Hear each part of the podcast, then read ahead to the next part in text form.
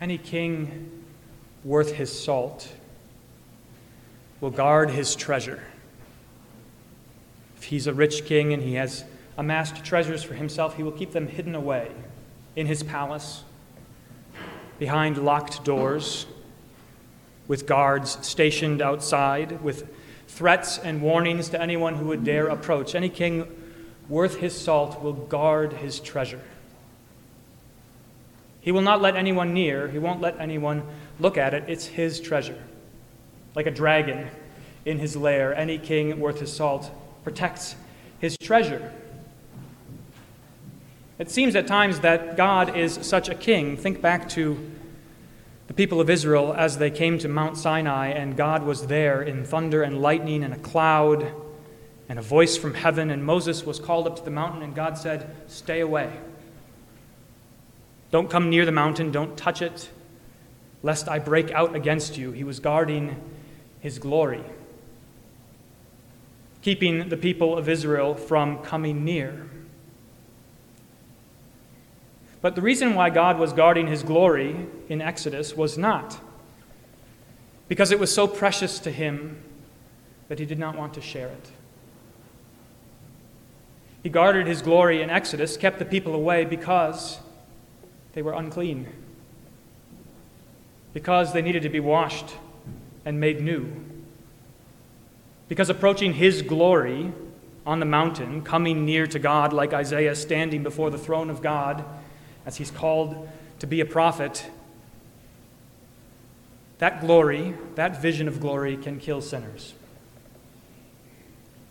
But God's glory is not meant, He does not mean to keep it hidden away.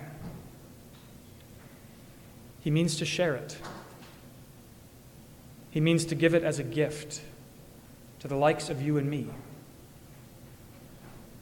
And so it is that tonight we draw near to the throne of grace.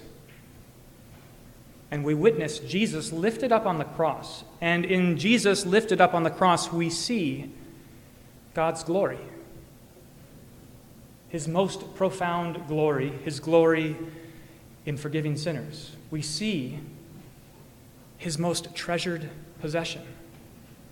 There on display before all the world, there calling everyone to approach, to draw near. As we heard last night, to take and eat, to share in his glory. Who are we that we should be invited to draw so near? Who are we that we should be permitted to look on the sufferings and death of Jesus? Who are we that we should be allowed to see God's glory?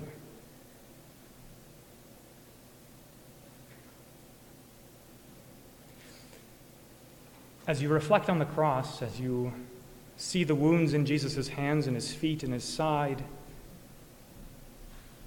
Think how you should look on him.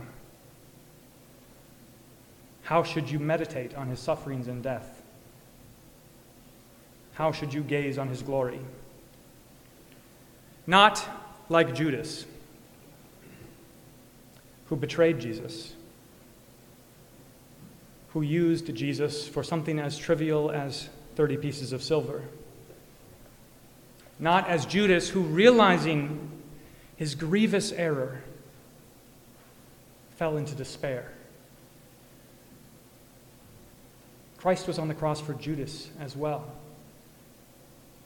Christ was there for those who betray him. Christ was there for every sinner, the most grievous of all. Do not gaze on him as Judas did, in despair.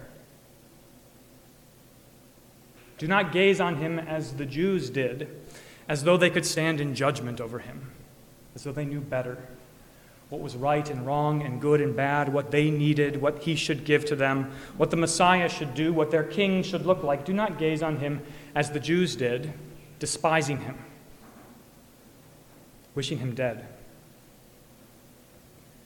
Do not look on him like Pilate did, skeptical, aloof, not wanting to choose a side, knowing better but not wanting to busy himself with such affairs, not wanting to get mixed up in that mess, do not look on him as Pilate did. Don't look on Jesus like the soldiers did, mocking him and spitting him, making sport of him, making light of his life and his death and the gift that he was giving to the world, trading for his clothes. Don't look on him even as Peter and the apostles who fled from him, hiding their face because they thought that somehow he wasn't going to keep his promises. Instead, look on him in this way as his mother and as his sisters and brothers. Jesus said to somebody who heard him once, who said to him, Blessed are those, blessed are the, the breasts that nursed you and the womb that bore you. Jesus replied to that woman who said that, He said, Blessed rather are those who hear the word of God and keep it. And there was a moment when Jesus, flesh and blood, mother and brothers were standing outside, and they said, We want to talk to you, Jesus. And his disciples said, Look, Jesus, you've got to go talk to your mother and brothers. And he said, Who are my mother and my brothers? But those who hear my word and keep it.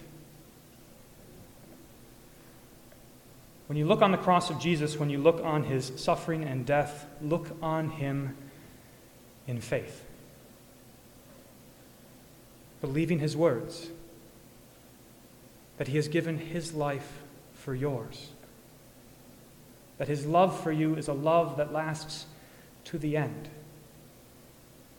that there was no cost too great, no price too high to pay to rescue you from sin and death.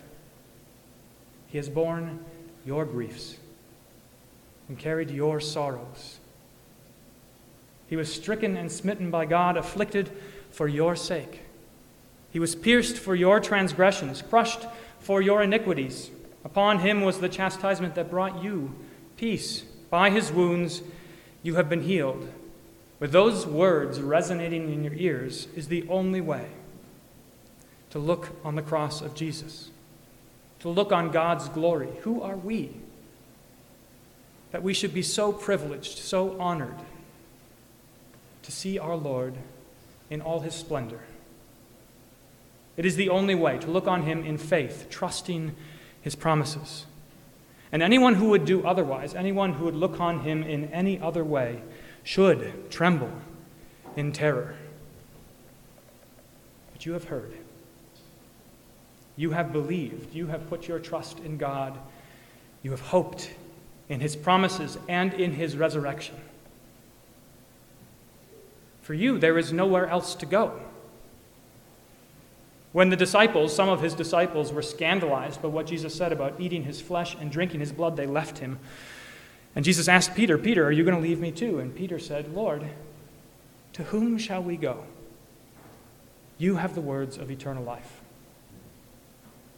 Who are we to look on Jesus' glory? Well, where else can we go? Where else could we hope to find peace, to find grace to help in time of need, to find a future and a hope, to find life and salvation. Let us then, with confidence, draw near to the throne of grace, trusting that Christ has paid everything for you and for me. To him be all glory now and forever. Amen.